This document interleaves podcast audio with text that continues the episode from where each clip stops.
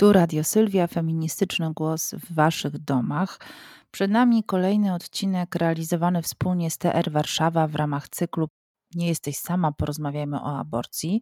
E, tym razem w Aborstoriach 3 wystąpi Agnieszka Graf, pisarka, tłumaczka i publicystka, działaczka społeczna oraz oczywiście naukowczyni, autorka m.in. wznowionej właśnie książki Świat bez kobiet, Katarzyna Wężyk, reporterka, publicystka związana z Gazetą Wyborczą, autorka książki m.in.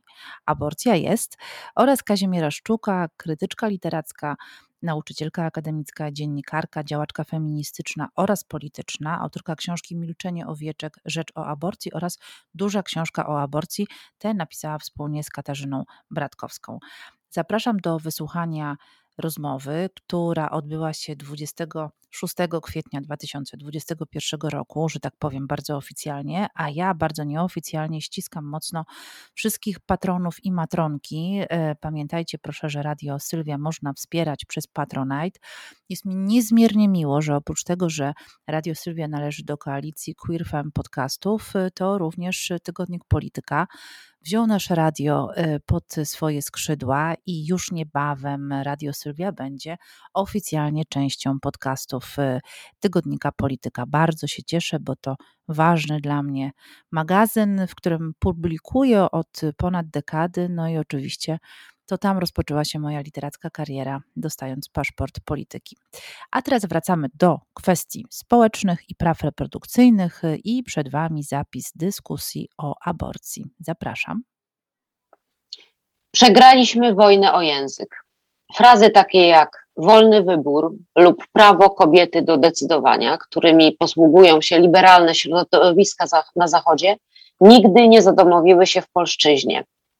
Przez chwilę migały tu i ówdzie, ale wkrótce po uchwaleniu obecnej ustawy przestało się je słyszeć. Przeciwnicy ustawy mówią teraz o tragicznych decyzjach, o tym, że aborcja to czasem zło konieczne. Marny to język, marna argumentacja. Bo jeśli już przystaliśmy na to, że po jednej stronie jest życie, to po drugiej stronie może być tylko śmierć. W połowie lat 90. oglądałam w telewizji dyskusje o aborcji z udziałem polityków z obu stron. Miałam wrażenie, że przedstawiciele prawicy nie starają się kogokolwiek przekonać. Usiłują po prostu oswoić słuchaczy z nową terminologią. Życie poczęte pojawiało się w niemal każdym wypowiadanym przez nich zdaniu. Nawet słowo aborcja konsekwentnie zastępowali słowami zabijanie lub morderstwo. Zdarzały się łagodne protesty drugiej strony, a nawet zdumionych tą terminologią dziennikarzy, nie były jednak konsekwentne. Izabela Jaruga-Nowacka zareagowała na dwa pierwsze użycia słowa zabijanie przez Alicję Grzyśkowiak, ale na trzecie już nie.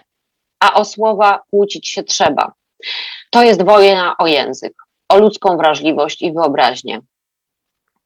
Kobiety, którym ustawa zezwalała na zabieg, trafiają na mur oporu ze strony służby zdrowia i systemu sprawiedliwości.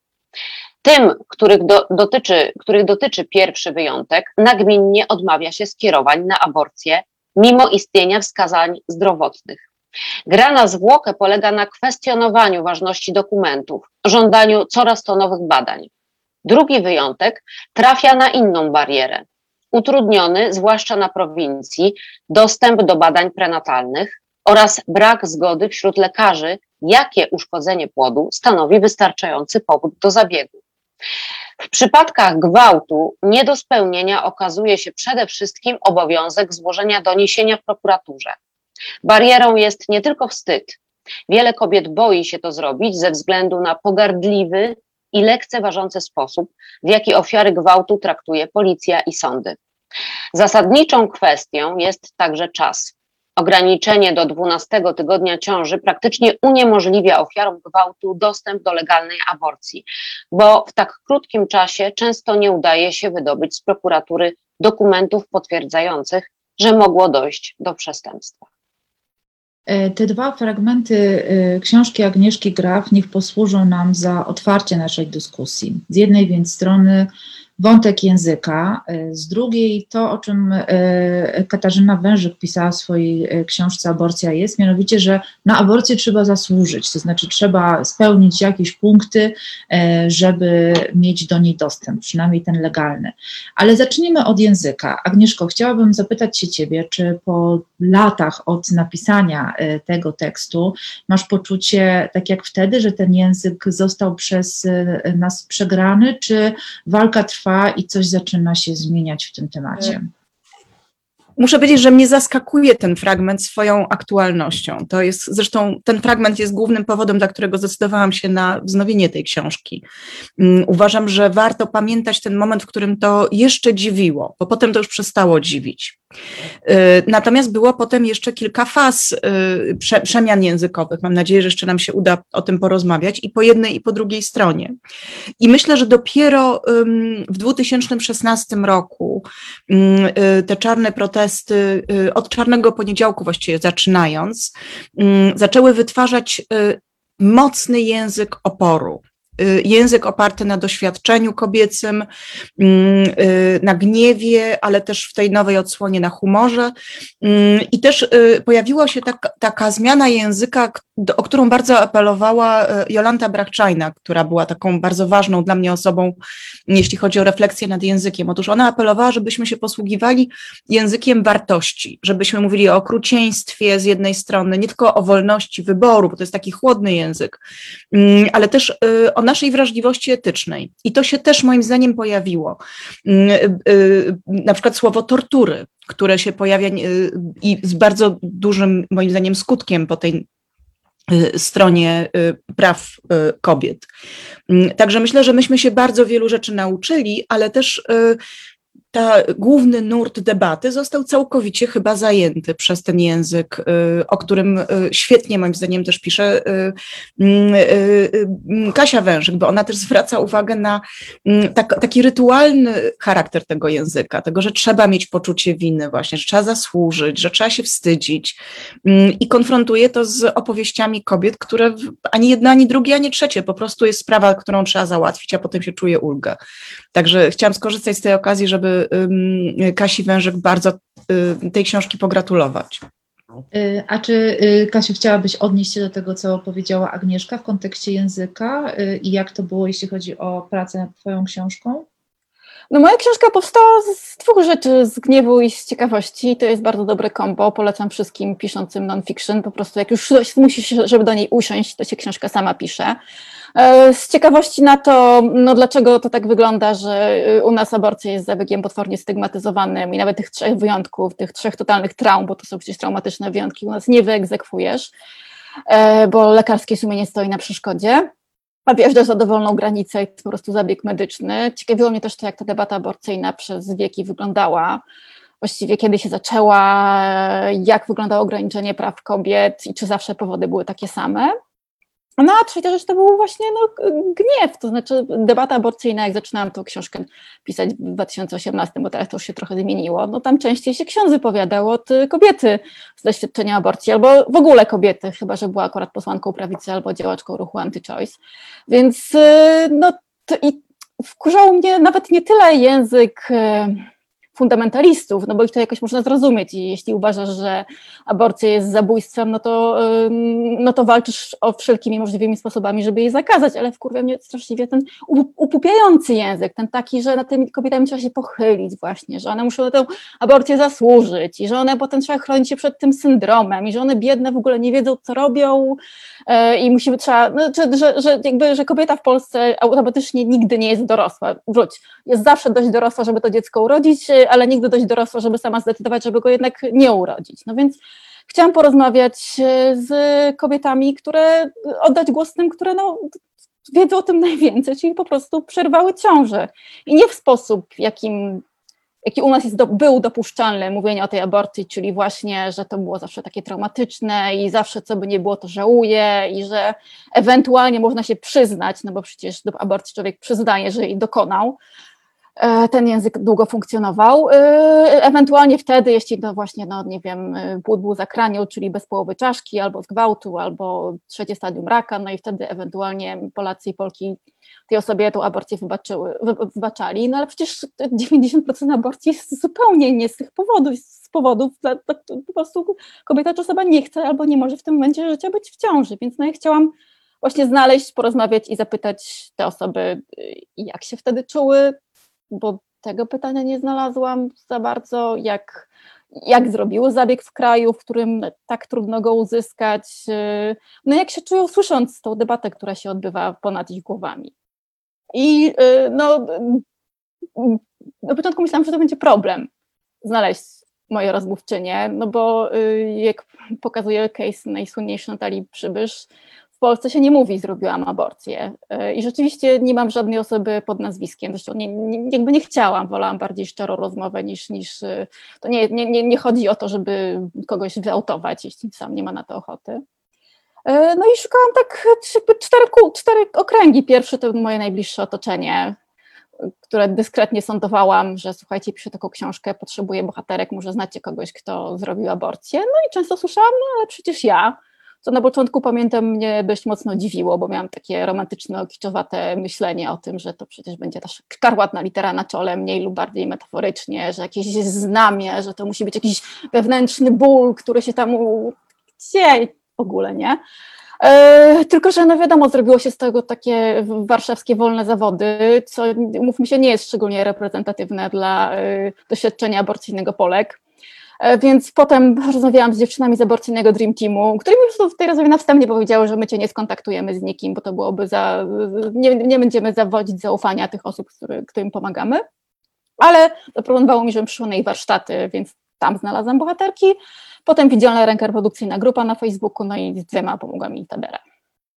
Kiedy czytałam y, raz jeszcze książkę Twoją, Agnieszko, y, to y, właściwie dopiero wtedy odkryłam, że ten rozdział dotyczący języka aborcji, aborcji w ogóle i tego, co wokół się nie dzieje, nazywa się, znaczy zaczyna się od, od sformułowania znikająca kobieta. E, e, u Ciebie, Kasiu, rozdział dotyczący początku lat 2000, wśród tytułu ma przeciąganie liny. I tak pomyślałam sobie, że gdyby połączyć te dwa tytuły, to by było takie właśnie przeciąganie kobiet po tej niczym linę, po tym całym dyskursie, czy myślicie, że y, przez ten czas, myślę tu o ostatnich powiedzmy 20 latach, y, niech ten list 100 kobiet będzie taką e, cezurą czy początkiem naszej, naszej rozmowy i porównań, e, czy to się jakoś zmieniło, czy te kobiety wreszcie jakby złapały za linę i, e, i mogą przeciągnąć dyskusję w swoją stronę? Y, ja myślę, że to się dzieje na naszych oczach y, i że na przykład ten, ten plakat wspaniały y, strajku kobiet z, tą, z tym kobietym, kobiecym profilem i mm, stawiający kobietę w środku tej dyskusji i domagający się głosu i naszej opowieści, to, to jest zmiana nie tylko języka, ale też wizualiów, bo to nie jest tylko spór na słowa, ale myślę, że przede wszystkim y, on się w tej chwili w sferze wizualnej odbywa i te, mm, ta, ta, ten zalew płodów serduszka, który nas ostatnio spotkał, jest tego dowodem, prawda? Ale chciałam jeszcze adwocem do, do tego, co mówiła Kasia, zastanowić się z Wami, to mi teraz przyszło do głowy, że my używamy słowo mm, wyrażenia dokonać aborcji.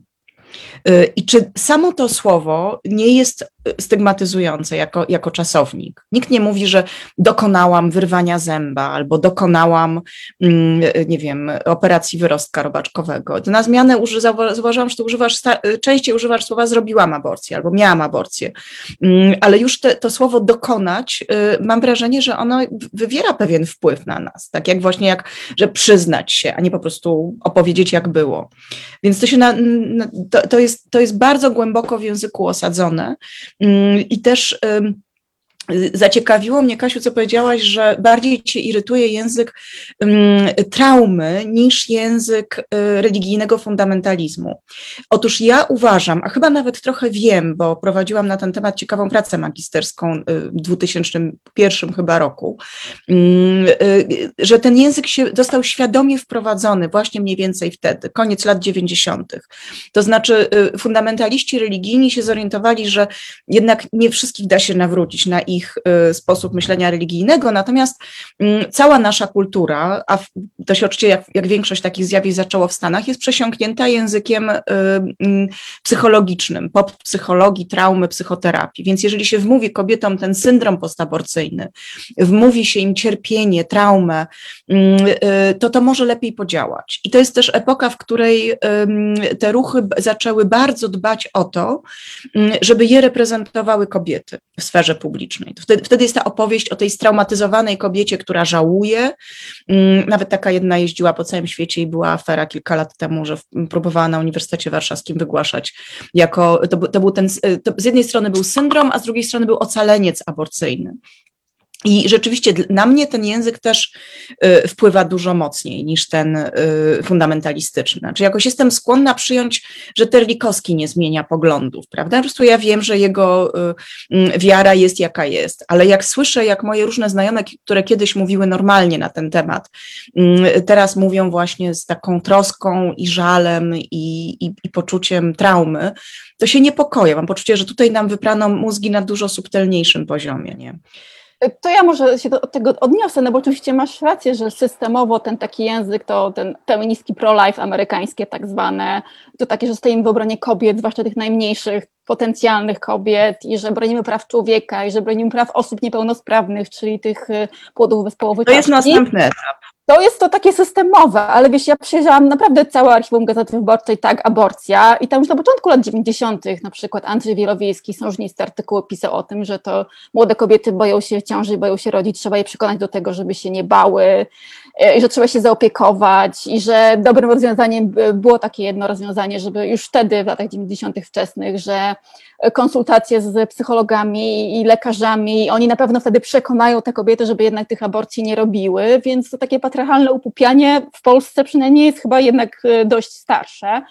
Druga rzecz z językiem, no wydaje mi się, że to, co mieliśmy, z czym mieliśmy do czynienia na początku lat 90., to też wynika z moich rozmów z ze starszym pokoleniem aktywistek, ale też po prostu z kobietami, które pamiętają PRL. Przecież w PRL-u nie było żadnych dzieciątek nienarodzonych, albo były w jakichś kościołach czasami, w latach 70. się te, te, zdjęcia płodów pojawiły. Tak? Nie, nie było Holokaustu nienarodzonych, nie było życia poczętego, nawet aborcji nie było. Była skrobanka, był zabieg, była terminacja ciąży, było przerywanie ciąży w razie wpadki. Tak? To, to był ten taki, no taki język nie wiem, nie powiem, że neutralny, bo nigdy nie jest neutralny w żadną stronę, tak, ale na pewno nie był to język kościelny. No i potem w 89 przyszedł Kościół z papieżem, naszym papieżem Janem Pawłem II i po prostu zmienił go na pstryk, to był blitzkrieg, blitzkrieg po prostu. Te słowa się pojawiły, ten język pojawił się natychmiast. On się już pojawił na pierwszej stronie Gazety Wyborczej, w drugim najważniejszym newsie, e, tuż pod zdjęciem Załęsą było, że Wałęsa rozmawia właśnie z Glempem o o tym, że ochrona nienarodzonych nie powinna być tematem kampanii wyborczej,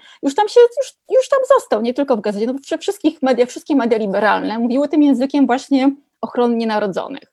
I on się zacementował poza tam enklawami feministycznymi na najbliższe 30 lat. Mi się wydaje, to, co go rozwaliło, gdzieś tego, że się nie wszędzie rozwaliło, ale to, co taką dużą bombę pod, pod ten mur języka ustawiło, no to aborcyjny Dream Team wjechał tam na różowym jednorożcu z, z brokatem, powiedział, że aborcja jest okej okay. I, i przecież jak się patrzy na memy, które dziewczyny wrzucają, to przecież to wtedy niedawno było nie do pomyślenia takie radykalne, że, że jak można mówić o aborcji w taki sposób, jak można się, nie wiem, cieszyć aborcją, jak można ją nawet nie normalizować, tylko no, pokazywać jako nie tylko doświadczenia, ale też czego się w ogóle nie trzeba wstydzić, coś, co można mieć, coś, co można się nawet czym chwalić.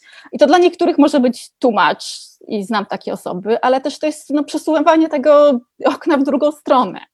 Jakby no, y, jeśli one będą radykalizmem na lewo, no to gdzieś to rozsądne centrum znajdzie się w zupełnie innym miejscu niż było dotychczas. A co myślicie o tym języku, skoro już została wywołana taka przebieżka historyczna o tym języku, który pojawił się, albo właściwie inaczej, który został usłyszany e, przy okazji e, protestów strajku kobiet, czyli tych, które zaczęły się mm, w październiku zeszłego roku. To znaczy, e, był to język, który mogłyśmy, mogliśmy zobaczyć na transparentach, bardzo często spontanicznie przygotowywanych na jakimś kartonie, więc nie nie było to, no, no to tak, to, było, to były bardzo szybkie, widać, że gdzieś tam z głębi trzewia hasła, które, które szły.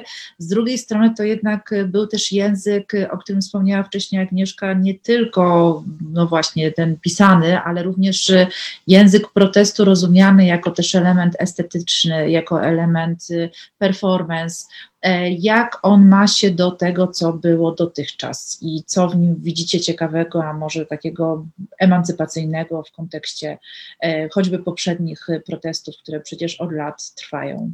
Agnieszka powiedziała mi jedną ciekawą rzecz o manifie pierwszej, bo tam był transparent E, Ewy e, Dąbrowskiej-Schulz, która była z transparentem Zarodek to nie człowiek, e, kobieta to człowiek i że z nim był problem, bo on był wtedy zbyt dosłowny. Agnieszka powiedziała, że teraz patrzysz na niego z czułością jako właśnie prekursora tych kartonów tych obecnych protestów, które rzeczywiście, no niektóre są, nawiązują do jakichś bardziej ambitnych odniesień literackich czy kulturowych, ale część to jest czysta popkultura, nawet taka, którą e, ja już nie rozumiem i trochę mi wstyd być w tym wieku, kiedy nie rozumiesz kartonów z protestów, no ale to niestety chyba nieuniknione. I one są takie anarchistyczne, takie wesołe. Widać, że ten protest to nie jest już taki, wiesz, seriozny, tylko jest, no to ma być też fan. Nie wiem, czy Teraz jak patrzę na to, co się dzieje ze strajkiem kobiet, nie wiem, czy nie poszedł trochę w stronę za bardzo fanu, a trochę mniej w stronę zmiany społecznej, bo jakby fan się skończył, a jesteśmy dalej w tym samym miejscu, w którym byłyśmy, jeśli nawet nie gorszym. Tym niemniej, no to było wtedy strasznie ożywcze, takie przełamywanie tego muru milczenia i tego właśnie tego, że są świętości, które ruszać nie można. Nagle się okazało, że owszem, można je ruszyć i niebo nie zwaliło się nam na głowy. No i to było fantastyczne, ale też wydaje mi się, że że, że, że, że jak już jak, już pokazało się, że w tych kościołach jest rzeczywiście pusto, że, że, że jakby za tą kotarą jest e, nie ma potężnego czarnoksiężnika, tylko małe ludzi kudające czarnoksiężnika z krainy Os, no to już jakby nie i być może trochę wolniej niż byśmy wszystkie tutaj chciały, ale jednak ta zmiana przez te kartony się dokonuje. E, ja się tym kartonom przyglądałam ze zdumieniem i fascynacją. I też, e, tak jak Kasia, nie wszystkie rozumiałam, niektóre musiałam się mojego syna spytać. Na przykład, e, jak chcesz organizować komuś życie, to kup sobie Sims. I mam taką, taki album, nie wiem, czy go widać tutaj mm, z tymi kartonami i oglądam go sobie czasem dla poprawienia humoru. Na przykład jest taki napis: Nie będziemy więcej rodzić, to nie są warunki dla osób rodzących i w ogóle nie ma mowy. E, albo taki karton. E, rzeczywiście gdzieś e, to no, wykracza poza granicę perswazji w kierunku happeningu i ten happening jest połączeniem złości i takiego przekroczenia opartego na chwilami nawet ordynarnym humorze. To znaczy, myślę sobie, że to y, nowe pokolenie odkryło nie tylko język wartości, o którym mówiłam wcześniej, czyli właśnie tortury, cierpienie, okrucieństwo, ale też język bluzgu, y, w którym to języku pojawia się to, co było w PRL-u, w, tych, w, te, w, tej, w tym prostej mowie na temat aborcji, że tu chodzi o seks, że tu chodzi o wolność seksualną a nie o dzieciątka nienarodzone i o strasznie cierpiące kobiety. Y, I to mnie zachwyciło, bo rzeczywiście y, ten język żeśmy stracili, wydawałoby się bezpowrotnie. Ja nie, nie jestem wielką fanką słowa skrobanka i na przykład cieszę się, że ono nie wróciło, bo w nim z kolei ja, ja czuję taką męską pogardę dla kobiecego ciała, które jednak jest poddawane pewnej e, procedurze medycznej po prostu. No, mm, e, natomiast e, mówienie o cipkach i macicach i że to są nasze cipki i nasze macice, mm, świadczy o tym, że tu rzeczywiście chodzi o wolność seksualną. I to moim zdaniem też otworzyło drogę do udziału mężczyzn w tym bo to chodzi również o ich seksualność, tak? o to, żeby mm, y, bycie młodym człowiekiem nie, nie wiązało się z nieustannym lękiem przed to, że człowiek się znajdzie w jakiejś matni. Y, więc tak, to była eksplozja nowego języka i mm, tak, też mam ten niepokój, że to, się, że to jakoś wszystko oklapło, ale też myślę, że jest coś takiego jak pamięć kulturowa i że w tej pamięci te napisy zostaną mm, i pewne rzeczy nie wrócą. Może na koniec tylko powiem, jak wyglądał mój ulubiony karton. Otóż jakaś dziewczyna weszła do Y, mm, kościoła w mojej dzielnicy na Saskiej Kępie y, z napisem Módlmy się o prawo do aborcji. I stała przed ołtarzem podobno przez 20 minut. Y, I to mi się wydaje takim właśnie wspaniałym połączeniem humoru, bezczelności i też wreszcie odebrania Kościołowi prawa do bycia miejscem poza dyskusją. Natomiast nie było, może, może to jest pytanie, które powinniśmy zadać, czego, co się w Polsce nie pojawiło. No nie pojawił się dyskurs empatycznych katolików. Nie ma w Polsce y, katolików pro-choice. I myślę, że to, to jest powód, dla którego y, ciągle jesteśmy w tym samym miejscu, ale to może na jakąś następną odsłonę tej rozmowy. No to w ogóle bardzo też ciekawe zagadnienie przy okazji postaci Szymona Hołowni, na którego, y, czy wobec którego jest bardzo dużo różnych y, y, oczekiwań i nadziei, również ze strony osób dotychczas kojarzonych czy związanych z lewicą.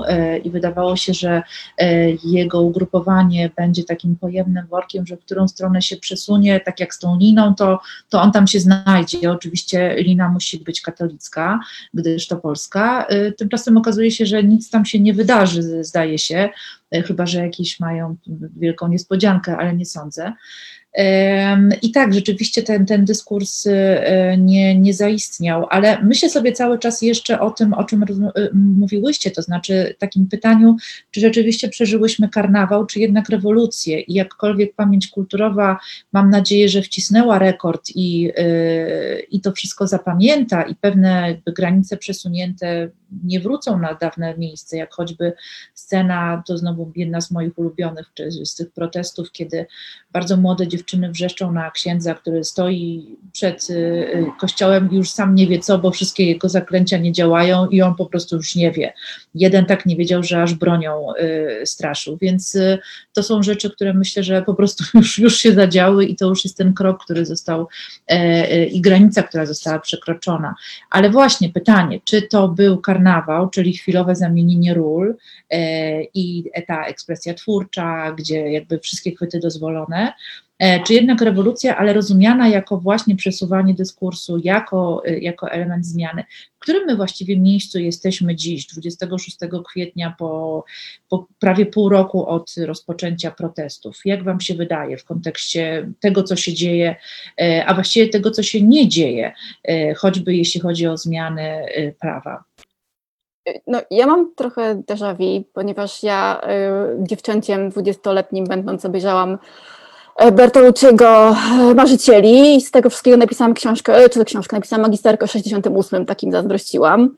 Potem w 2011 byłam w Nowym Jorku, akurat we wrześniu, jak się urodziła Occupy Wall Street. To było też takie, a rewolucja, lewicowa rewolucja, wreszcie, wreszcie, nie tylko Tea Party, czemu Tea Party jest protestem przeciwko kryzysowi 2008 e, roku wreszcie pojawiła się jakaś lewicowa alternatywa, no i to przetrwało, wiecie, no dwa miesiące i dali się zgarnąć i, i koniec, nie? Oczywiście można powiedzieć, że e, wszyscy żyjemy w świecie post-68, tak, i Nixon oczywiście wygrał te wybory i de Gaulle, co nie zmienia faktu, że no jakby y, wolność, czy to ekonomiczna, czy to przede wszystkim kulturowa i te wszystkie ruchy tożsamościowe, które wypączkowały 68, no żyjemy, żyjemy w świecie, który, który je stworzył. Tak samo można powiedzieć, że ci aktywiści, którzy odmrażali sobie tyłki na, w parku Zuccotti w Nowym Jorku, no Chase przecież poszła do kampanii Berniego Sandersa, a teraz pewnie tworzył pakiet klimatyczny Joe Bidena. Tylko wiecie, no jakby buntownikom 68 roku zajęło to pewnie 20 lat, ludziom zakupają 10 i nie jest to dobra wiadomość dla kobiet, które teraz są w niechcianej ciąży, nie? Więc E, więc ja jestem, no to jestem trochę rozczarowana, no bo fajnie uczestniczyć w wydarzeniu, które wydaje ci się rewolucją, to jest, od tego jest twoja rewolucja, to nie zupełnie twoje przeżycie pokoleniowe, naprawdę bardzo żałowałam, że nie mam 20 lat, bardziej niż zwykle e, w, w zeszłą jesień, tak, no bo to jest wspaniałe przeżycie pokoleniowe, no ale jakby no teraz mam wrażenie, z jednej strony mam pesymistyczne wrażenie, że jesteśmy w tej dupie i się w niej coraz bardziej urządzamy, no bo jakby, no, no, nie wiem, czy to zima, czy to COVID, czy to zmęczenie, w każdym razie, no kiedy ostatni był jakikolwiek protest, nie mówiąc już, już o dużym. E, po drugie, jakby ten temat, może już politycy centrowi, liberalni nie mówią, że aborcja jest tematem zastępczym, no bo to już jest niepolitycznie, no ale jakby dalej nie jest tematem głównym, umówmy się też patrzę po mojej książce, to znaczy y, teraz y, wejdę trochę na, y, na własne podwórko, bo jakby Mm, żaden, a przecież wielu polityków, publicystów, osób publicznych, których pisze w latach 90., żaden nie zechciał polemizować, stwierdzić, że nic nie rozumiem, przecież nie można było inaczej i w ogóle się mylę. Zero cisza. Lekarze, na których, których też sporo jadę w mojej książce, zero, cisza absolutna, tak? Prawica, byłam przekonana, że nie wiem, że Karnowski nie obrzuci błotem, nic kompletnie, tylko Tomasz Terlikowski niezawodny napisał recenzję, bardzo dziękuję, była bardzo pouczająca.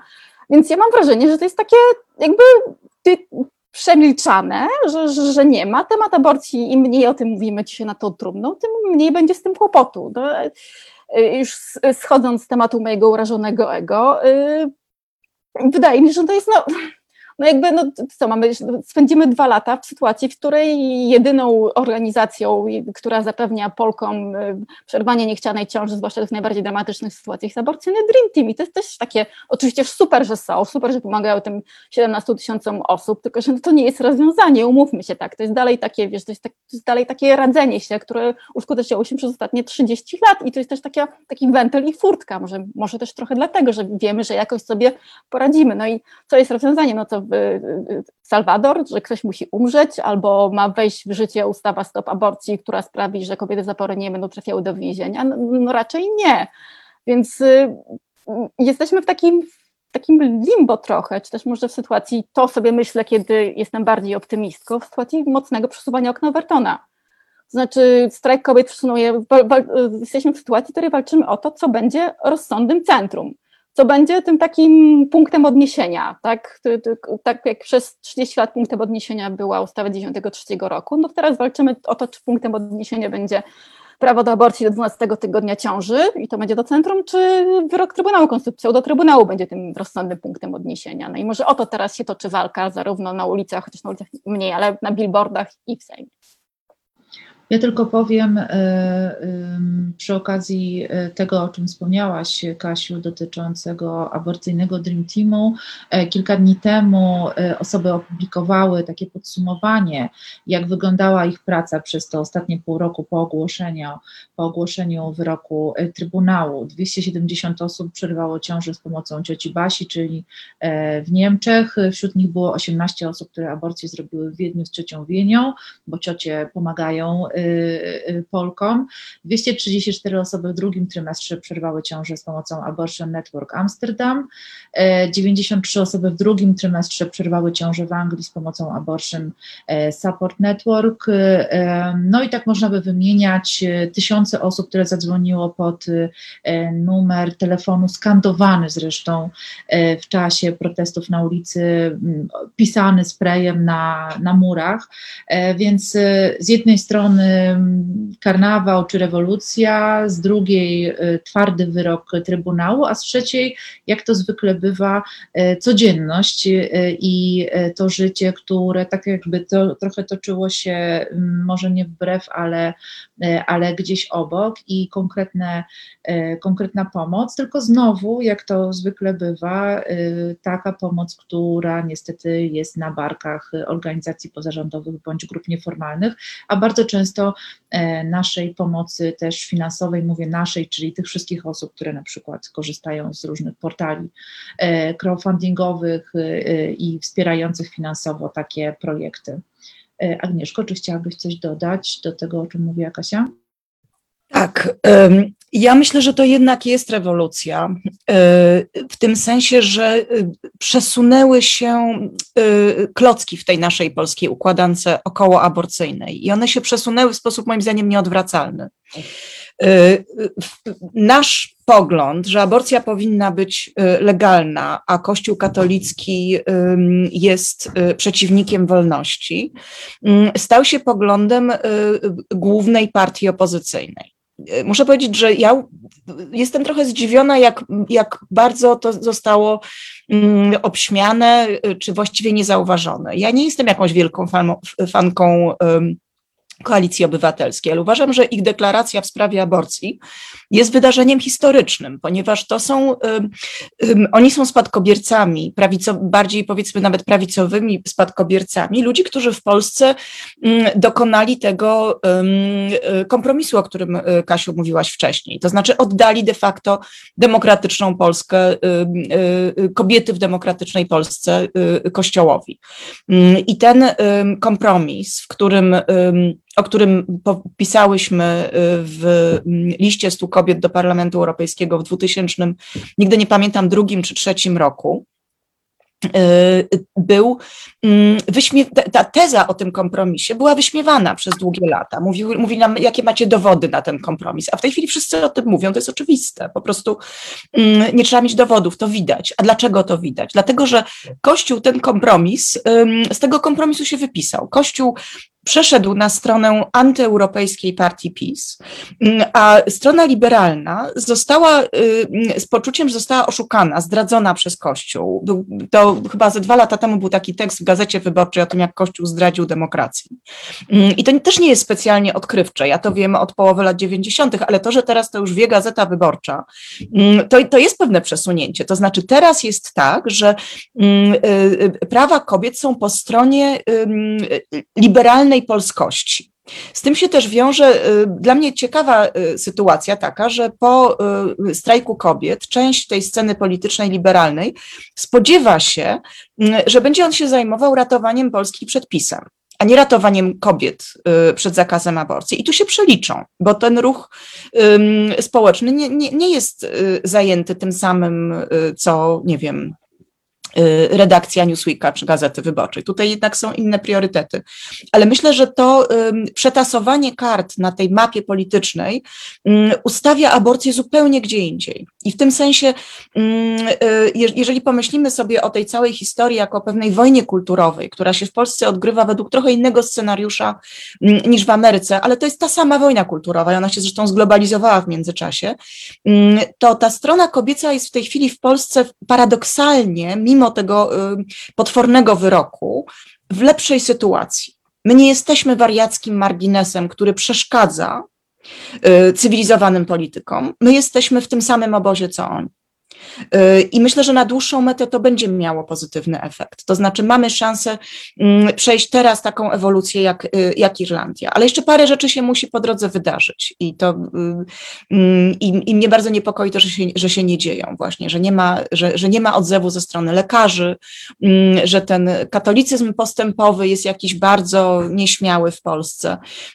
Nam jest potrzebna zmasowana kampania, która będzie oparta na empatii Y, zwykłych ludzi wobec kobiet y, w fatalnej sytuacji, tak? Coś takiego, jak się w Irlandii wydarzyło, in her shoes. Ja też jestem y, fanką aborcyjnego Dream Teamu i brokatu, ale myślę, że przydał, przydałoby się coś bardziej mainstreamowego, coś, co, ja, jakiś język i jakaś koalicja, która by mm, nie musiała być prowokacją, aby oddawałaby, dawałaby głos temu, co de facto ludzie myślą w Polsce y, na ten temat. Y, ale, ale myślę, że doszło do rewolucji, a nie tylko do karnawału. Chociaż oczywiście y, po tej rewolucji teraz wszyscy jesteśmy zmęczeni, wypaleni, przestraszeni, no i jest pandemia też. Ja myślę, że chyba, jeśli mogę odnieść do tego, co mówisz, bo ja mnie fascynuje to, że mówisz o katolicyzmie postępowym, bo dla mnie no to, to jest oksyboron. No. Podobnie jak katolicyzm otwarty, który jakoś na prawa kobiet otwarty jednak nigdy nie był, a katolicki feminizm to już w ogóle y, głowa mi wybucha, tak? Bo to jest przecież tak mizoginistyczna, patriarchalna instytucja, że łączenie tego z feminizmem jest dość dużym fikołkiem. Co do katoliczek pro-choice, no to ja bym powiedziała, że to jest 100 do 150 tysięcy Polek, które rocznie robią aborcje w Polsce i za granicą, no to to byłyby te katoliczki pro-choice, jeśli nie w teorii, no to przynajmniej w praktyce. Ale zastanawia mnie jeszcze jedno, to znaczy ciekawa jestem wasz waszego zdania ten temat, bo mi się wydaje, żeby, że, że Kościół w Polsce, jego autorytet, to trzyma jeszcze dość kurczowo tylko i wyłącznie PiS. To znaczy, że on stracił legitymację moralną już zupełnie, zmienił ją na władzę polityczną, no ale to, czy, czy myślicie, że to może być tak, jak nie wiem, po upadku reżimu Franco na przykład, czy nawet nie jak w Irlandii, tylko nawet potem, że, że, że, że związek z PiSem Kościołowi maksymalnie zaszkodzi. Do tego dochodzą skandale pedofilskie, do tego dochodzą, nie wiem, chciwość, no i e, nagonka na osoby LGBT i że, że właściwie, że ten Kościół to już się trzymał u nas naprawdę, jest na ostatnich nogach i że jego autorytet jest no, z jednej strony czysto teoretyczny, a z drugiej strony mamy, widzą właśnie straszną ofensywę z drugiej strony. Przecież te ustawy, które proponuje Fundacja PRO, te, też Solidarna Polska, one strasznie przesuwały ten okno na właśnie w drugą stronę, na na totalny zakaz aborcji i weźmy też ofensywę ideologiczną Czarnka, który próbuje, nie wiem, Jana Pawła II prowadzić do lektur i, i wzmocnić uczyć uczennice patriotycznie na, w szkole. No i zastanawiam się, co myślicie, jaki będzie tego efekt, czy, czy, to, czy to jest już takie ostatnie podrygi, czy rzeczywiście może oni wiedzą coś, co, ja jestem zbytnio optymistką, jeśli uważam, że wtłaczanie komuś Jana Pawła II, karmienie go jak gęś na wątróbkę, tak, mniej więcej w ten sposób Janem Pawłem II, to może mieć efekt tylko i wyłącznie odwrotny. Obiecałam sobie, że nie rozpocznę tej książki od zdania wszyscy wiemy, że aborcja jest złem. Nie jest ono prawdziwe. W wielu wypadkach aborcja jest wybawieniem, choć każda z nas, gdyby mogła, starałaby się tej decyzji i tego doświadczenia uniknąć. Często jesteśmy na siebie wściekłe albo się obwiniamy, że dopuściłyśmy do zapłodnienia, choć niekiedy nie pojmujemy, jak to się mogło stać skoro zabezpieczałyśmy się na wszelkie sposoby. Bywamy wściekłe na naszego partnera, dlatego że to nie on, tylko my musimy teraz kłaść się na fotelu ginekologicznym. Ciąża, która jest wynikiem gwałtu, potęguje traumę samego gwałtu. Ciąża nastolatki może ją doprowadzić do samobójstwa albo samookaleczenia. Decyzję o aborcji większość dorosłych kobiet podejmuje w pełni odpowiedzialności etycznej i egzystencjonalnej za siebie, za swoje zdrowie, za swoją samodzielność, za swoją rodzinę.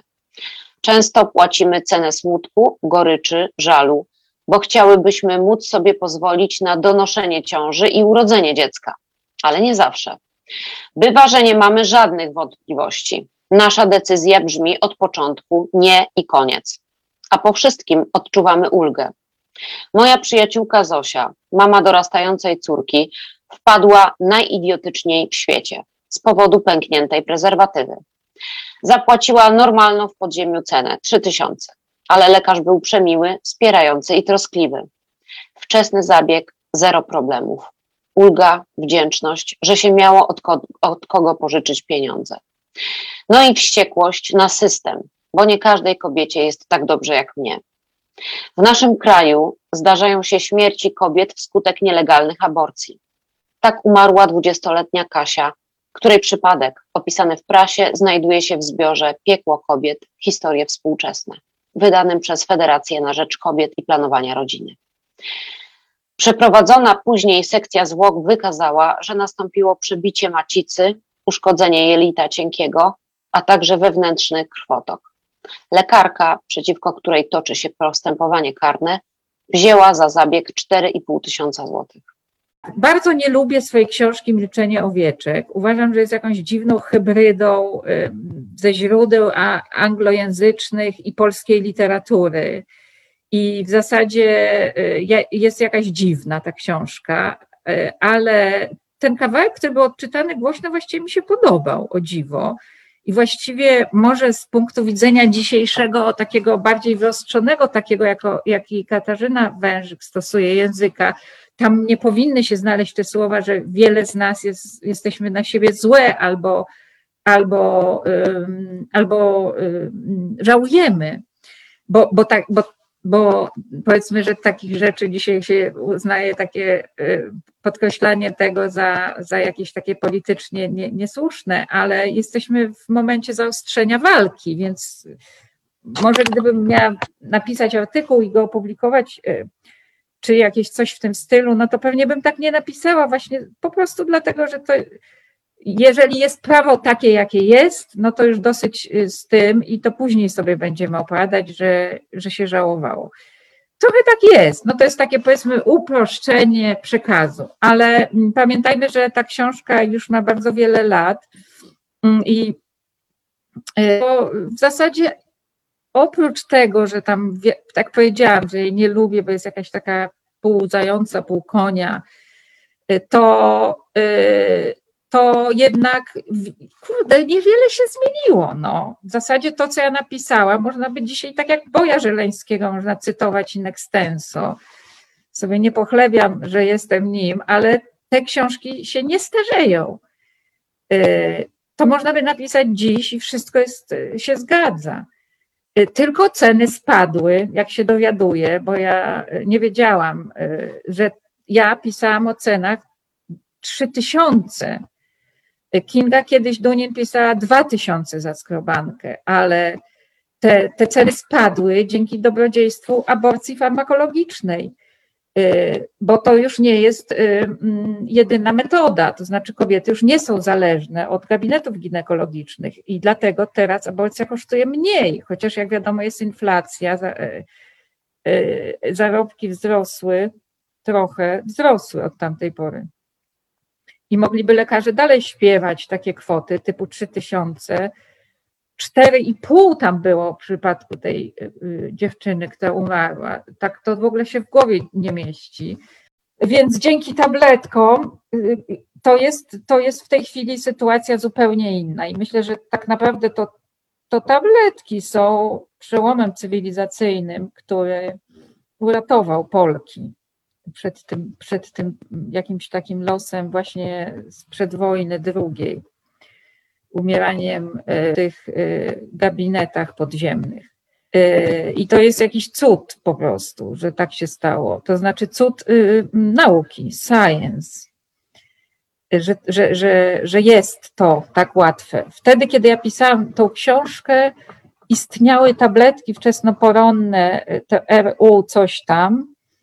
One były dosyć hardkorowe. Mm, no i, i zabieg albo próżniowo, albo, albo skrobanka. Y, więc to są totalnie inne parametry cywilizacyjne. Na to bym zwracała uwagę. Łączyła się do naszej rozmowy również Natalia Broniarczyk, gościni poprzednich Abor Story i napisała tak. Myślę, że w ogóle dobrze jest pożegnać słowo skrobanka, bo to łyżeczkowanie, czyli skrobanki powinny już być zapomniane.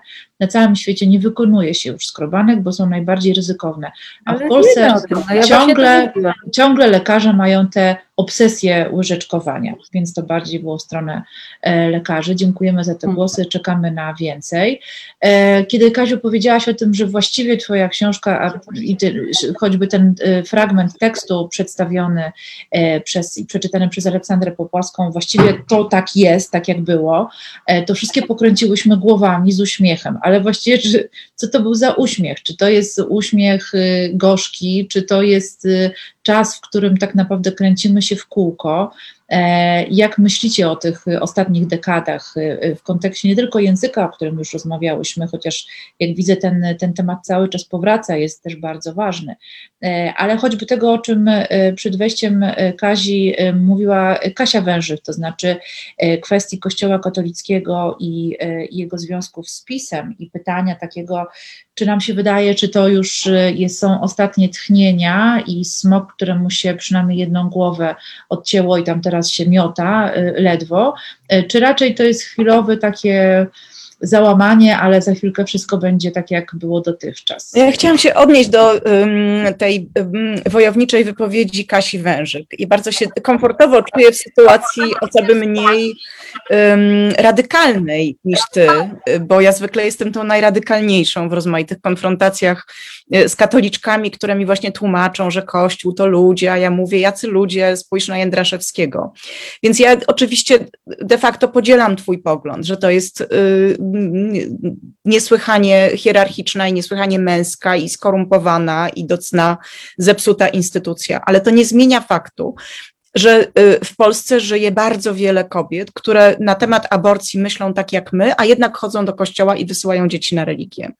I y, ja z jednej strony kibicuję Magdzie Środzie, która co jakiś czas wrzuca na Facebooka takie połajanki, przestańcie wysyłać dzieci na religię i, i tak dalej. I sama takie co jakiś czas produkuje i nawet do konkretnych osób kieruje, ale oni nadal wysyłają. Y, I nadal te białe sukienki. I rozmawiałam ostatnio z dziennikarką z Irlandii, która jest feministką i chce zresztą napisać książkę o aborcji w Polsce. Nie znając polskiego, więc nie sądzę, żeby to coś ciekawego z tego wyszło, ale rozmawiałyśmy o tym, jak to było w Irlandii. Ona mi się mniej w połowie tej rozmowy, w której ujawniła swój radykalny feminizm, mm, powiedziała, że ona w ogóle jest katoliczką i chodzi do kościoła i nienawidzi tej instytucji, no ale chodzi, bo zawsze chodziła i babcia chodziła i ciocia chodzi i tak dalej, że to jest po prostu rytuał, rytuał rodzinny. I myślę, że mm, w tym sensie nam naprawdę ciągle są potrzebne te katoliczki pro-choice. I nie ma co się z tego nabijać, bo to istnieje w innych krajach. Może warto się zastanowić, dlaczego u nas to nigdy nie mogło zaistnieć. Więc ja nie chcę tutaj wchodzić w buty Zuzy Radzik, którą skądinąd bardzo cenię, zwłaszcza odkąd zapolemizowała z Michnikiem. Uważam, że to jest po prostu brawurowa sytuacja, kiedy y, katoliczka uczy Michnika, jak, że Kościół powinien wyrżnąć twarzą o bruk. Mm, y, no nie jestem katoliczką, feministką, ale myślę, że po prostu bez tej grupy y, i bez grupy zaangażowanych w walkę o prawa kobiet lekarzy, y, to będziemy ciągle w tym, będziemy ciągle się kręcić w, y, w miejscu. To są bardzo dwie ważne grupy. Osoby związane z Kościołem, które w tym Kościele walczą o prawa kobiet. Cokolwiek byśmy my nie myślały o Kościele. No jasne, ale mamy Zuzę Radzik i i kogo jeszcze? W sensie kobiety, które w kościele walczą o prawa kobiet, tak? Więc nie, ja jestem bardzo ciekawa wyników spisu powszechnego. Czy to jest tak, że rzeczywiście jak się policzymy, to się okaże, że tych katolików w Polsce jest jednak choć trochę mniej, czy jest jakaś rzeczywiście, czy te, bo liczba apostazji fajnie, że jest, ale te liczby to na razie to jest chyba mniej niż 10 tysięcy, więc na 38-milionowy kraj to jednak trochę mało, więc jestem naprawdę ciekawa, czy E, czy spis powszechny e, coś, e, coś w tym dzień i wtedy może jak będą jakieś badania na ten temat, szukam, usilnie szukam badań polskiej religijności i, i jej zmian, więc jeśli może wiecie kogoś, kto się tym zajmuje, znacie kogoś, kto się tym zajmuje, no to, to jest fascynująca sprawa i, i, i może to jakoś rozjaśni. No jeżeli chodzi o Kościół, to ja tutaj muszę się zgodzić z koleżanką przedmówczynią Agnieszką Graf, bo ja też kiedyś, i to chyba właśnie nawet jak pisałam to milczenie jeszcze tak było, a w ogóle to miałam tak od zawsze, od dzieciństwa, bo akurat tam, no, jakieś tam były jakieś ślady tego katolicyzmu w moim rodzinnym życiu, ale ślady, zdecydowanie ślady, nic poza tym. I nigdy nie chodziliśmy do kościoła i w ogóle w każdym razie. Mm, ja kiedyś myślałam, że to jest jakaś dziwna ściema, że Polak jest katolikiem. Tak, tak, jak, e, tak jak pani, jeśli tak mogę mówić, albo może po imieniu, bo ja jestem starsza, to może mówmy sobie po imieniu, to może ja mogę zaproponować to. W każdym razie też tak myślałam jak ty, no za, przecież ten kościół to jest jakaś wydmucha, to przecież zaraz pęknie, jego nie ma, to jest, są jakieś w ogóle ostatnie podrygi, ale a potem jakby, a teraz widzę, że kurczę nie, że można robić politykę na związku z Kościołem i to taką politykę, która się trzyma. Te pisio, PiS, no jest, właśnie no jest PiS i on nie zniknie, nawet jeżeli przegra wybory. To społeczeństwo składa się z ludzi takich jak my, ale, ale również wystarczającej liczby ludzi, którzy mają taki wpływ na Y, politykę, znaczy ich możliwość głosowania ma taki wpływ, że to będzie się ciągnęło. To, tutaj właśnie to, co Agnieszka mówiłaś na początku, że jeszcze trochę musi się wydarzyć, żeby się zrobiło wielkie boom i, ten, i to jajo takie zgniłe po prostu pękło. Y, to, to jeszcze potrwa i rzeczywiście i się zgadzam, że to jest bardzo dziwne, bo jak mówię, ja w ogóle sobie z tego nie, ja w ogóle sobie z tego nie zdawałam sprawy, bo mały miałam w ogóle w życiu kontakt z kościołem by pozorom, bo nawet chodziłam do szkoły katolickiej przez jakiś czas, ale takiej rodzinności opartej na weselach, y, chrzcinach, komunii y, nigdy nie znałam. Y, I, I dlatego myślałam, że to jest wszystko jakiś humbug, ale, ale, ale ona istnieje, naprawdę istnieje i, i to polskie społeczeństwo bez względu na wszystko jest przez to uformowane. Natomiast musi się rzeczywiście też tak stać, że mm, mainstreamowa y, kampania y, w jakiś sposób zjednoczy nasze siły, różne siły, takich osób i bardziej radykalnych, i mniej radykalnych, że to trzeba będzie y, się uczyć od Irlandek na jakąś konkretną akcję i po prostu ją zrobić, bo mm, musimy. Mm, przyjąć, że mm, dokręcenie śruby może y, powodować wzmożeniem y, takim aktywistycznym, genialnym, cudownym. Ja uważam, że to nie jest od, y, jakieś przejściowe, że to już będzie, ale do tego, żebyśmy miały legalizację pełną, znaczy w sensie zmienione prawo i edukację, antykoncepcję i właśnie i, i, i legalność aborcji, to jest na razie jeszcze za mało trochę, bo prawdopodobnie politycy będą się bali mm, podejmować wyzwanie, jeżeli nie będzie takiego nacisku społecznego, który będzie trwały, stały, ustawiczny i konkretny i naprawdę duży, bo oni sobie to wszystko, to znaczy krótko mówiąc, jak PiS padnie, to może się okazać, że w najlepszym razie wrócimy do kompromisu jakimś sposobem. Czyli to, co Agnieszka mówiła, że musi się stać, to to będzie to więcej w sytuacji, kiedy kobiety przestaną się bezpośrednio bać o swoje życie.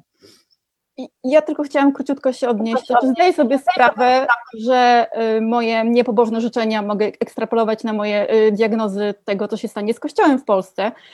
Yy, ale też no, słowa tworzą rzeczywistość, na przykład Kościół stworzył w latach 90. w Polsce rzeczywistość aborcyjną, ustawiwszy się w centrum tego dialogu jako punkt odniesienia. No i jeszcze chciałabym dodać, że Irlandia była bardzo katolicka, Austria była bardzo katolicka, Hiszpania była bardzo katolicka i już nie są, przynajmniej w tym sensie, że Kościół by, przestał być wyłącznym depozytariuszem moralności oraz przestał mieć wpływ taki na politykę oraz na prawa reprodukcyjne.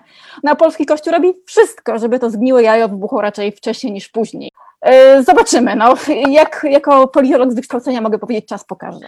E, w trakcie naszej rozmowy Natalia Broniarczyk dopisała jeszcze, to może ja przypomnę anegdotę z aborcyjnego e, Dream Teamu. Parę miesięcy temu dostałam w podziękowaniu za pomoc w aborcji ciastko z cytatem Jana Pawła II. Pomagamy katoliczkom przerywać ciąże i one się często czują bardzo samotne i oceniane z każdej strony. No właśnie ciastko z Janem Pawłem za aborcję, cała Polska w jednym obrazku. Natomiast pani Joanna pyta, i tu już e, Was, drogie osoby, czy dyskutantki mogą się odnieść do kontrargumentu polskich polityków i to demokratów, że aborcja to temat światopoglądowy. Ja myślę, że określenie, określenie światopoglądowy ma mniej więcej taką samą moc sprawczą jak temat zastępczy. To znaczy, nie musimy się na ten temat wypowiadać, to nas nie dotyczy. Y, światopoglądowy, czyli y, nie, nie musimy głosować jako partia w jedną lub w drugą stronę. Moim zdaniem to głównie pełni y, funkcję takiego alibi. I, i oczywiście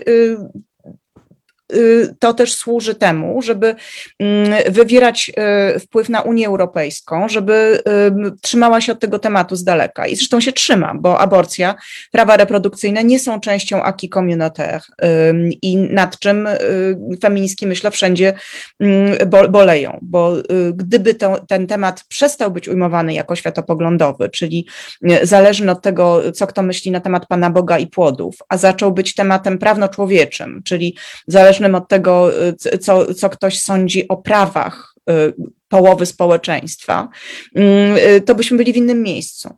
Mm, I to przeciąganie liny tego też dotyczy, tego, czy, be, czy tą ramą będzie światopogląd, czy dostęp do usług medycznych. Ostatnio wydrukowaliśmy w gazecie tekst pod tytułem Po co kobietom piersi? I tam właśnie pan ewolucjonista pisał, dlaczego kobiety menstruują, co co, no, dlaczego mają piersi, co to jest kobiecy orgazm. No i tam między innymi napisał, że kobiecy orgazm był y, długo kontrowersyjny, czy on w ogóle istnieje. No i pytanie brzmi, no dla kogo on był kontrowersyjny? No bo chyba jednakowoż nie dla kobiet, prawda? Więc to tak jak z tym tematem światopoglądowym. No, temat światopoglądowy jest wtedy, kiedy nie stoisz tym testem ciążowym i właśnie dzisiaj świat nie skończył, więc no tak, to jest, to, to znaczy, co to znaczy światopoglądowy? No, dla, dla osób w takiej sytuacji jest to po prostu temat życiowy, no najważniejsza rzecz na świecie, bo im się właśnie, bo, bo jakby całe życie im się zmieni i, i jeśli tą ciążę donoszą, więc no nie, no jakby w, przypadku no wszystko może być tematem światopoglądowym, wszystko i nic. No, też bardzo nie lubię tego określenia. Prosiłabym teraz y, o przeczytanie kolejnego fragmentu książki, tym razem właśnie Kasi Wężyk, y, fragmentu e, książki Aborcja jest, a właściwie tekstu zamykającego e, tę książkę. Rozmawiałyśmy w, różny, w różnych miejscach, w barach i kawiarniach najczęściej Y, w kuchni z rocznym bobasem raczkującym na podłodze, w hotelu w miasteczku na ścianie wschodniej, Rozmowa była długa, trudna i bolesna, a jej akompaniamentem były skoczne melodie z odbywającego się piętro niżej wesela. Przez Messengera i telefon. Niektóre osoby występują pod własnym imieniem, inne je zmieniły. Jedna poprosiła mnie, żeby tylko notować. Jeśli ktoś się dowie, kto kryje się pod pseudonimem, zostanie zaszczuta, więc woli nie nagrywać swojego głosu. Dwie inne zrobiły później publiczny coming out. Przerywały ciąże z różnych powodów. Miała już dwójkę dzieci yy, małych i razem z partnerem uznali, że nie mają siły ani środków, żeby wychować trzecie. Wracała do pracy po spędzeniu czterech lat z dziećmi. Antykoncepcja nie zadziałała, a to nie był ten facet ani ten moment. Ciąża była rezultatem gwałtu. Właśnie przeprowadzała się na drugi kontynent. Pracowała na śmieciówce, więc dziecko oznaczało zwolnienie i powrót na rodziców. Szukała pracy i była na utrzymaniu chłopaka. Nigdy nie chciała mieć dzieci. Chciała mieć dzieci, ale później. Studiowała. Właśnie zaczynała związek albo właśnie go kończyła. Nie czuła się ekonomicznie bezpieczna. Podsumowując, najczęściej dlatego, że urodzenie dziecka w tym momencie dramatycznie zmieniłoby ich życie w kierunku, w którym nie chciały go zmienić. Aborcje robiły we własnych mieszkaniach, w prywatnych gabinetach, w klinikach w Berlinie, Madrycie, Amsterdamie, Wiedniu i słowackim przygranicznym miasteczku. Dwóm udało się to legalnie w polskim szpitalu po traumatycznej walce o swoje prawa. Dwie zabieg miały w czasach PRL w publicznym szpitalu i prywatnej przychodni. Ginekolog sam zapytał, co chcą zrobić z ciążą zachować czy przerwać. Szóstym, ósmym, jedenastym, dwunastym, trzynastym tygodniu. Farmakologicznie przez łyżeczkowanie metodą próżniową. Żadna z aborcji nie wyglądała tak, jak makabra opisana z sejmowej mównicy przez Kaję Godek. Przerwaniu ciąży towarzyszyły różne uczucia. Gniew na państwo, że traktuje je jak przestępczynie. Wstyd z, powo z powodu wpadki. Upokorzenie, że są zdane na łaskę i niełaskę lekarzy, mimo że zabieg im przysługuje. Wdzięczność to w zagranicznych klinikach za profesjonalną opiekę i potraktowanie jak osoby dorosłej, która ma prawo do podejmowania autonomicznych decyzji. Strach, że się wykrwawią, albo że będą musiały jechać do szpitala i się tłumaczyć. Panika, że się nie uda i że będą musiały urodzić. Radość, że się udało. Poczucie winy lub poczucie winy, że nie mają poczucia winy. Smutek, gdyby, gdy ciąża była chciana, ale wady płodu skazywały ją na śmierć. Poczucie straty, jakie zawsze towarzyszy wyborowi jednej ścieżki i odrzucenie drugiej. Ale przede wszystkim ulgę, gigantyczną ulgę i przekonanie, że zrobiły to, co w danym momencie było najlepsze dla nich i tak często dla nich i rodzin. I żadna aborcji nie żałuje. Poprosiłam je o dokończenie zdania. Aborcja jest. Agata. Okej, okay, to po pierwsze. A po drugie jest potrzebna, bo jak sobie myślę, jak wyglądałoby moje życie, gdybym jej nie zrobiła, to dopiero jest koszmarna wizja. Dzieci powinny rodzić się, bo są chciane i z miłości, a nie z ideologicznej niechęci do aborcji. Zosia. Przyszło mi do głowy błogosławieństwo. Bo tak samo jak ciąża może być stanem błogosławionym, takie przerywanie bywa błogosławieństwem. Marta. Dla mnie po prostu bardzo dobrą decyzją. Dla innych osób przede wszystkim ich własną decyzją. Nikita. Odzyskaniem kontroli nad własnym ciałem. Anna. Wyborem kobiety. Ewa. Moją decyzją. Karolina. Częścią życia. Danuta. Wyzwolenie. Ida. Normalna. Maja. Ulgą. Anita. Po prostu jest. I chyba z dostrzeżeniem tego faktu wszyscy mają największy problem. A może zróbmy tak, żeby się nawzajem nie krzywdzić. Gdybym miała Was się zapytać, czym aborcja jest, nie tylko dla Was, ale czym jest jako temat w, y, tutaj, pod koniec kwietnia tego roku. Jak widzicie ten temat w, e, w przestrzeni publicznej? Czy to nadal kwestia światopoglądowa, czy może już udało się przesunąć się na zupełnie, zupełnie inne rejony? czy nadal jest to kwestia tylko i wyłącznie osobista, czy też z tym potencjałem katolicko-prawicowo-narodowym staje się jeszcze zupełnie czymś nowym. Jak, jak go widzicie i jak mogłybyście to zdanie dokończyć? Ja przede wszystkim bardzo cenię sobie perspektywę e, książki Kasi i jej tytuł. To znaczy e, ta konstatacja, że aborcja jest, że to jest po prostu pewna realność którą trzeba obejrzeć. E, no, ja to zawsze wiedziałam, ale Twoja książka mi to jakoś w pełni uświadomiła, więc chciałam zacząć od tego, że można postawić kropkę. E, ale rzeczywiście to, co mnie zajmuje w tej chwili, e, po, po kilku latach tropienia tych e, ruchów antygenderowych, mm, to jest, ja za chwilę się ukaże moja Jeli Korolczuk książka na ten temat. Mm, ja mam takie poczucie, że aborcja jest kluczowym frontem wojny kulturowej od połowy lat 70. mniej więcej na świecie. To jest wtedy właśnie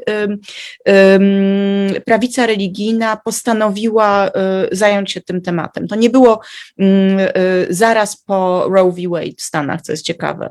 Więc ona jest tym frontem wojny kulturowej, który został skonstruowany w pewnym momencie historycznym i który przetrwał przez wszystkie kolejne y, zawirowania tej wojny kulturowej. I w Polsce w tej chwili, co ciekawe, mm, ten front jest znowu otwarty i to otwarty w taki sposób, który budzi moje nadzieje bo y, miałam poczucie i myślę, że Kazia też była świad, świadkinią tego procesu, stąd też fenomenalny tytuł Twojej książki, bardzo długiego okresu, kiedy o aborcji się milczało, kiedy było, było takie poczucie totalnej bezradności, totalnego um, zamknięcia ust. Y, nie mamy już zamkniętych ust. To jest nadal front wojny kulturowej, ale teraz mam wrażenie, że piłka jest po naszej stronie, a przynajmniej bywa po naszej stronie.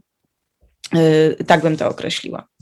Ja wierzę w te protesty i wierzę w tą, tą właśnie falę, mm, która y, przyszła y, razem oczywiście z walką przeciwko PiSowi, ale w pewnym momencie się tak stało, że ta strona, która jest antypisem, ale długo popierała kompromis aborcyjny, już całe nadzieje pokładała w kobietach, y, kobietach, które walczą o swoje prawo do e, aborcji.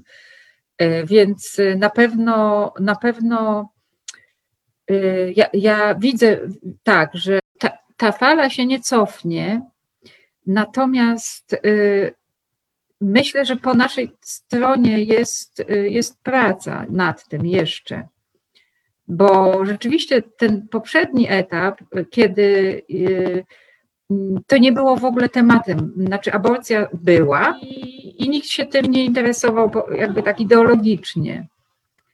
Y, bo wiadomo było, że jeżeli rządzi PO, no to będzie kompromis TV. A to było dwie kadencje. No i, i mimo tego, że myśmy miały ten, to swoje własne, znaczy takie pokoleniowe wzmożenie dużo wcześniej, one wynikało bardziej z naszego takiego po prostu feministycznego patrzenia, e, jak ważny to jest temat, niż z, z bieżącej sytuacji, bo ta bieżąca sytuacja była mm, taka sama od 93 roku.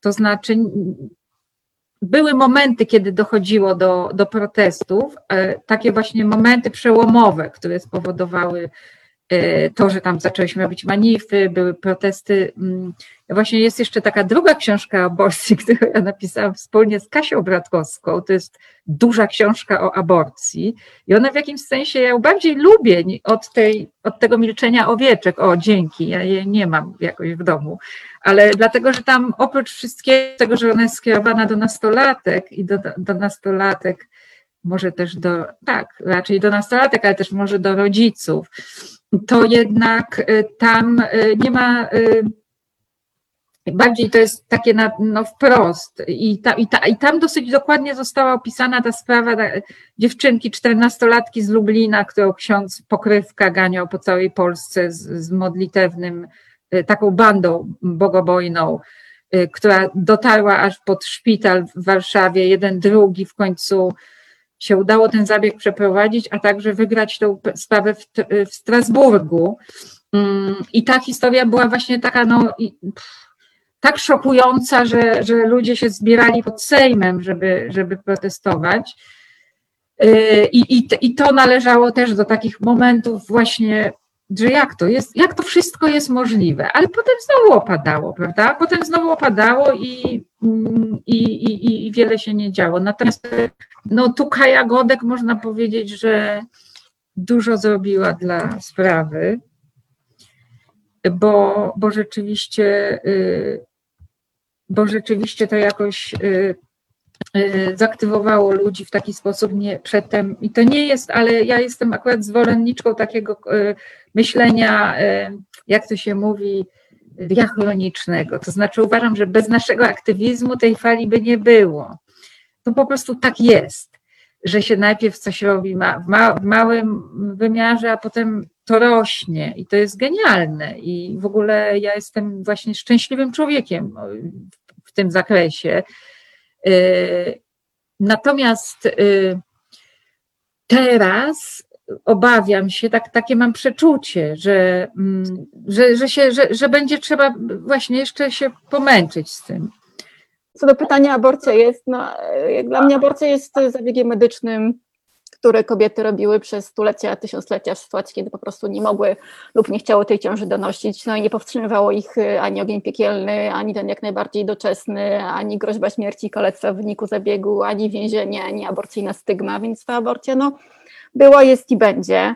A przy okazji jest rzeczywiście, jak mówiła Agnieszka, no w samym centrum wojen kulturowych, zresztą nie tylko kulturowych, no bo tam się gospodarka, religia, polityka, prawa kobiet, tradycja, role społeczne kobiet i mężczyzn. No tam się wszystko w tym, w tym cyklu jest cały cyklon, którego oku właśnie, e, właśnie jest aborcja. No, dla mnie no to jest spór między tymi, którzy na hasło ciąża widzą albo ten taki płodzik różowy, puchniutki, sobie wiszący w takiej różowej jaskini, oddzielony od wszystkiego, autonomiczny, albo widzą ten brzuch, jak na zdjęciach prasowych y, ciąży jest często sam brzuch, no albo widzą całą kobietę w tejże ciąży. E, I musimy walczyć o to, żeby zobaczyć całą tą kobietę czy osobę w tej ciąży, no bo, no bo bez tego tej, tej, tej, tej walki nie wygramy, no bo to jest no to jest, uwaga, patos alert, tak, to jest kwestia, znaczy walka o zobaczenie w kobiecie człowieka, osoby, która jest w stanie podejmować moralne decyzje, która jest dorosła, która ma prawo do odmówienia poświęcenia zupełnie jak mężczyzna i wiem, że to niektórych może strasznie przerażać, tak, więc, więc ten moment, w którym, y, w którym wreszcie będziemy mogły przerywać ciążę na żądanie, no to też będzie ten moment, w którym nasze państwo uzna nas za pełnoprawne obywatelki i ja wierzę w to, że ono w końcu kiedyś nadejdzie, choć pewnie nie tak szybko, jakbyśmy tutaj wszystkie chciały.